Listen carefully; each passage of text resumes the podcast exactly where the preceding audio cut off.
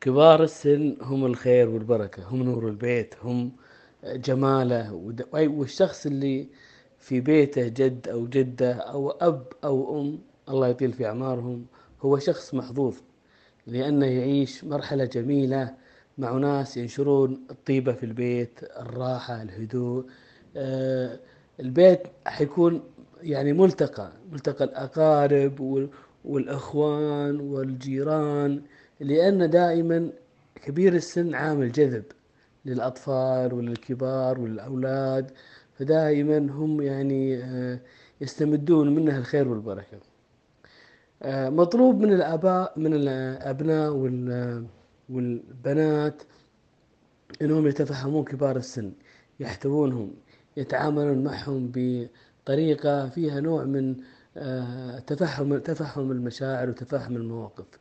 كبير السن عاش في تجربة غير تجربتنا وتلقى خبرات غير الخبرات اللي إحنا عشنا فيها. طبيعي إن يكون له بعض الأفكار وبعض المفاهيم وبعض القيم التي تختلف عن الوقت الحاضر. فلذلك يجب إن إحنا نتفهم هذه الأشياء وهذه الاختلافات. أيضا من المهم للأبناء أن يراعون نفسية آه، آه، كبير السن أو بالعامية خلينا نقول يراعون خاطره. يعني كمثال بسيط لو عندك جد أو جدة أو أب أو أم تبي تاخذه مكة على عمرة مثلا أو المدينة مثلا آه، لو خيرته بين الطيارة والسيارة راح غالبا راح يختار السيارة. طيب غالبا الشباب يحبون الطيارة ما يحبون السيارة لكن ليش كبير السن يختار السيارة؟ لأنه يستمتع بمناظر الطريق يستمتع برؤية الأمطار آه، آثار الأمطار آه، الطريق من المدينة اللي هو فيها إلى مكة والمدينة يخليه يتذكر أشياء قديمة سابقة رحلات ومشاوير وذكريات وأشخاص كان عاش معهم حقبة من الزمن.